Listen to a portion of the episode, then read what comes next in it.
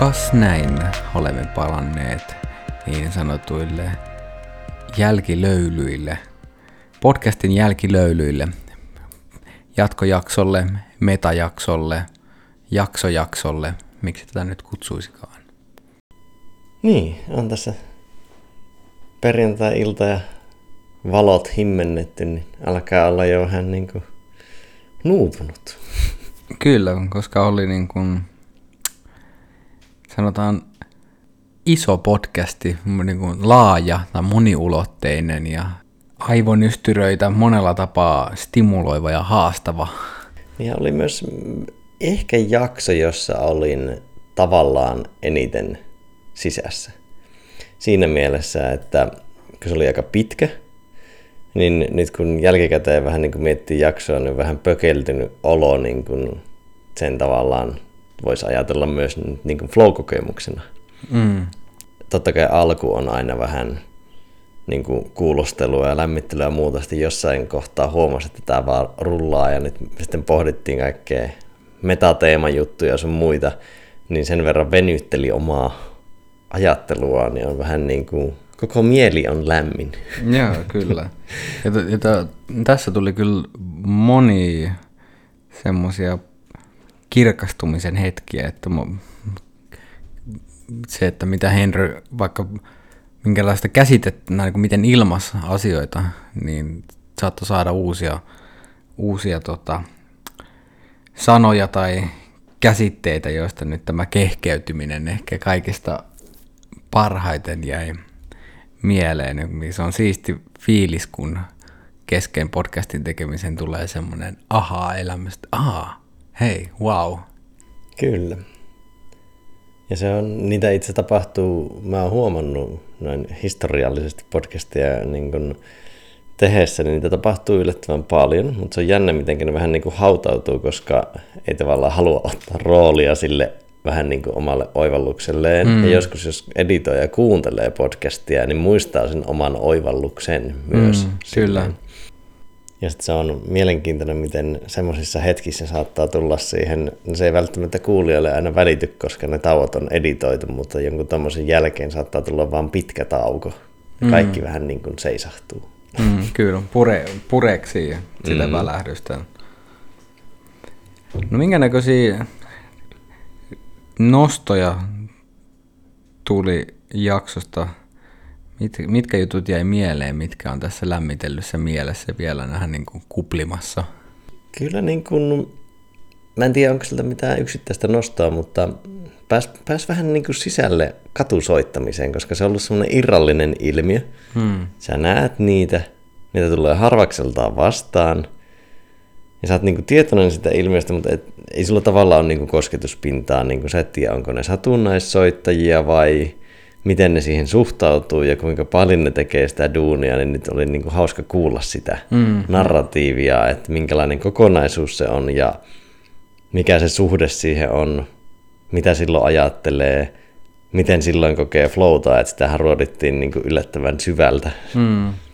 Niin ja miten sitten se kulma muuttuu vielä, että sit kun sä teet sitä, sun päivätyö on so, soittaa kadulla, niin, kun, niin se, että miten alkaa hahmottaa vaikka tuottoisia paikkoja ja, ja myös sitten niin kuin hauska niin kuin huomata se, että miten se sama ilmiö, että kun harrastuksesta tulee duuni ja elanto alkaa kiinni, kuinka se voi niin kuin tuo ihan uuden semmoisen raskausulottuvuuden siihen, mikä voi myös sitten vinouttaa siitä tekemisen ilosta, että sitten kun sun tietoisuudessa alkaa liikaa pyörimään esimerkiksi erilaisten päivien tuottojen vertailuja ja sitten, tai sitten semmoiset, mä voisin olla jossain toisessa paikassa tahkoomassa isompaa tiliä ja näin, niin se on hauska, että, miten, niin että, just, että katusuottamisestakin voi saada ihan perusduunin, tai sä voit tehdä sitä myös niin kuin semmoisella perusduunikulmalla. Niin ja ehkä se, niin kuin, sitä harvoin tullut niin kuin mietittyä semmoisena, sitä on ehkä ajatellut, että ihmiset tekee sitä niin kuin satunnaisena harrastuksena, ehkä niin kuin musiikkiopintojen yhteydessä tai sitten silleen vähän niin kuin väliaikaisena elämänjuttuna, mm. mutta semmoisena niin kuin tietoisena pitkän ajan päätöksinä sitä niin kuin on, ei tullut vaan ajateltua. Niin, kyllä. Joo. Ja siinä oli aika semmoinen niin vahva, silloin varmasti täysin tiedostamaton flow-kulma siinä, me, siinä asenteessa, että ei ole varma, että vähän niin kuin, että mitä tästä tulee, mutta on luotto siihen elämän kannattelevuuteen ja että se, se suunta kantaa, että mitä, mi, mi, mitä tekee, niin se on aika semmoinen tietyllä se perusluottamus niin aika keskeistä flowssa myös, että su, sä voit olla haasteen kyllä, niin kuin mulle ajatus siitä, että sä niin kuin päiv- elantos teet katusoittamalla, niin on siinä aika iso niin kuin epävarmuustekijä.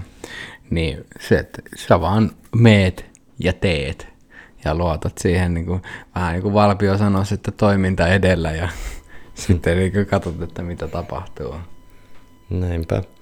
Ja on siinä silleen, se oli tavallaan vaan ehkä yksi ilmentymä, miten vahvasti Henry kuitenkin tekee niin sanotusti omaa juttuaan, mikä ikinä kiinnostaakin tai mikä se kulma on. Mm. Niin se tavallaan tuli sieltä sekä riveiltä että rivien välissä.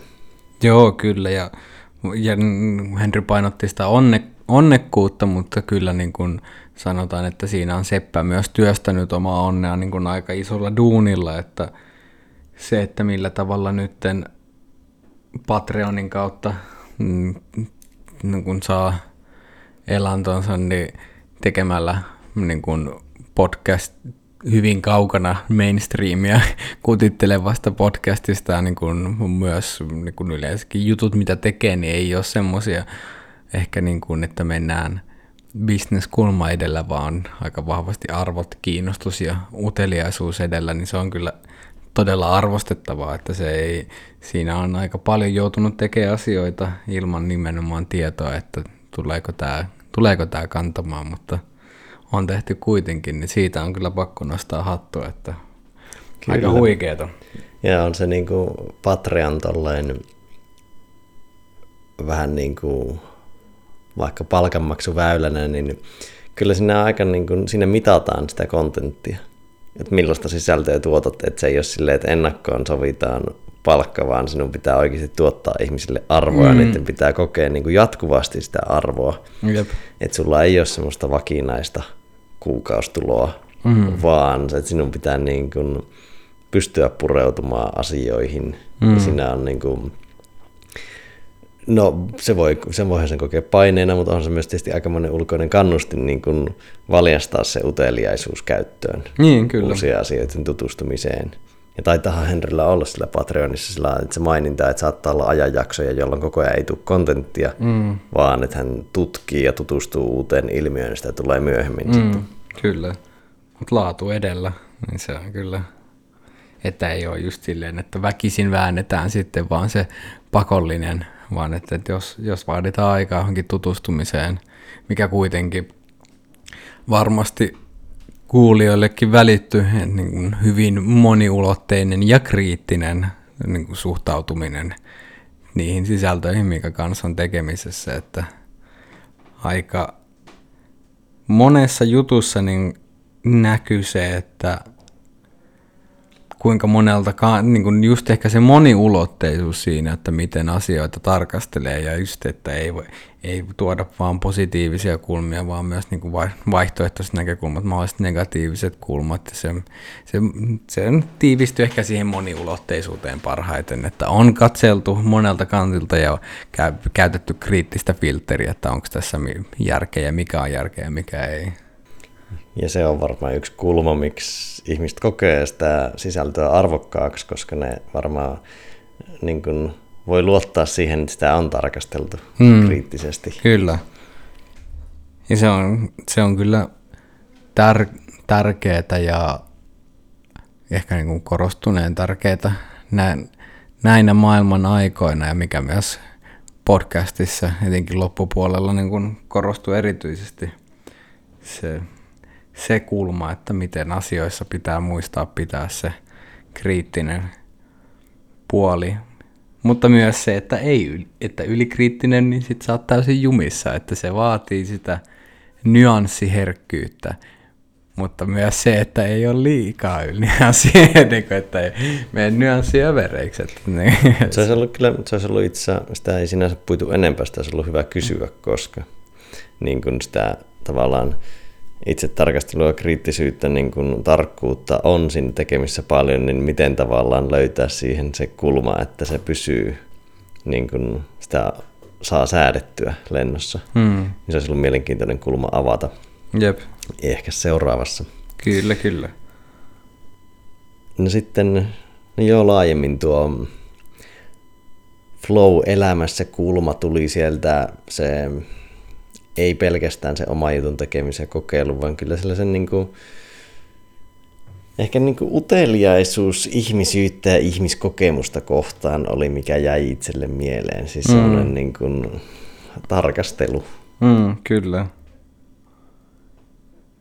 Ja just, joo, ja si, se ma- mahdollista tilan antaminen sille, että voi vaikuttua, niin läsnäolo läsnäolo, niin se kyllä tuli, tuli kanssa, että nimenomaan tuossa muodossa ilmastuna, niin se näky, että on annettu tilaa vaikuttua, niin se, joka on mahdollistanut varmasti sen useiden näkökulmien tuomisen, että ei ole lukittuna niitä etukäteen, että, ja vain yhdestä suunnasta tsekattu asioita oliko muuta, mitä, mitä jäi mieleen tai nousi? No ainakin toi asioiden niin kuin, tärkeysjärjestyksen muuttaminen, niin se, se on sen niin kuin, tärkeys siitä, että miten justiin nämä niin kuin John Verweikia josta podcastissakin puhuttiin, niin jolta kuuluu käsitteen tämän disruptiivisten psykoteknologioiden käyttö, josta niin kuin useammat eri tuli mainittuukin podcastissa, niin sen niin kuin olennaisuus siinä, että sitä arvoja, arvoja tarkastelee ja myös järjestelee niin kuin uudestaan, että on, se on niin kuin välttämätön prosessi ja, ja jatkuvana prosessina. Siinä, tai siinä mielessä jatkuvana, että, että se voi koko ajan olla siinä niin kuin tarkastelu- ja uudelleenjärjestelytilassa, muuten elämästä tulee aika kaoottista. Mutta semmoisena olennaisena kurssin tarkastamisena, korjaamisena ja uudelleen suuntauksena elämässä just, että ei vedä autopilotilla vaan yhteen suuntaan – ja sitten kaasuta, me pelkkä kaasupohjassa.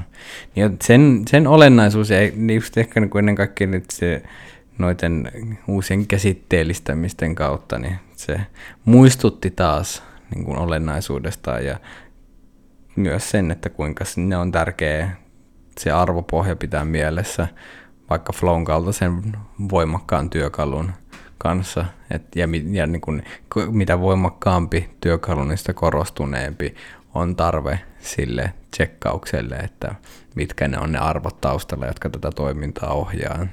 Kyllä.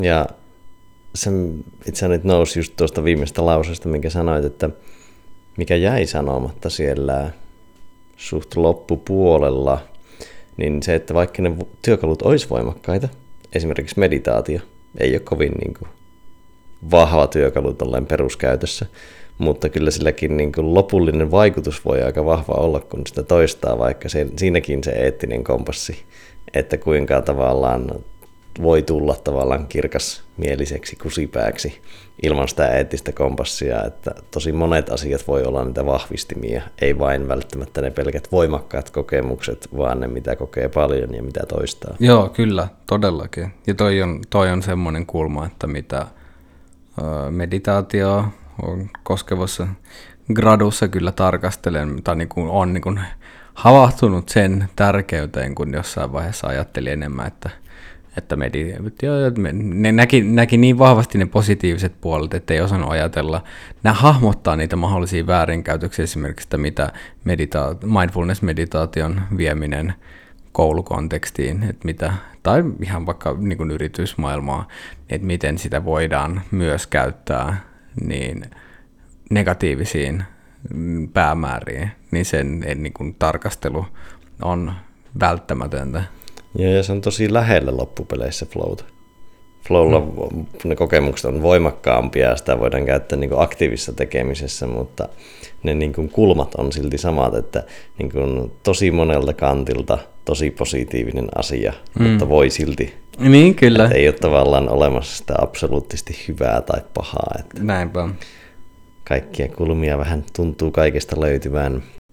Tuohon vielä liittyy, liittyy ihan niin kuin pikku sivunyanssi, mutta hauska, hauska tota, minkä mu, muistutus siitä sanojen, sanojen ö, tai kielien erosta, että kun vaikka medi, meditaatio practice, niin englanninkielinen sanassa practice, niin siinä on se niin kuin, ö, siinä on vähän niin kuin se ha, harjoittelu, niin kuin jotain, vähän niin kuin siinä on jotain kohti, mutta myös niin kuin se käytäntö on siinä samassa sanassa, kun Suomessa ne, ne voi helposti mieltää, tai ne, ne voidaan jollain tapaa, monesti tulee eroteltua, että harjoittelee jotain, jotain kohti, mutta sitten kuinka meditaation kontek, etenkin niin kuin silloin, kun se keskittyy vahvasti niin kuin läsnäoloon, niin se harjoitus itsessään on jo myös, kun siinä harjoituksen aikana sä olet jo siinä, niin kuin, mihin sä olet menossa, niin se, ja lähinnä ehkä sitten siinäkin kysyn niin kuin kiinni siitä, että havaitsetko sen, tai kuinka syvästi havaitset sen. Mutta se oli taas hauska miettiä, että miten, miten eri kielet vaikuttaa asioiden mm, hahmottamiseen. Vähän samanlainen on sana, mitä säkin tykkäät käyttää, on craft. Hmm. Niin se harmittaa, että sille ei ole niin hyvää suomenkielistä vastinetta. Mm. sitten sen takia välistä myös ärsyntyy itse, kun käyttää sanaa, että sitten sinun craftissasi.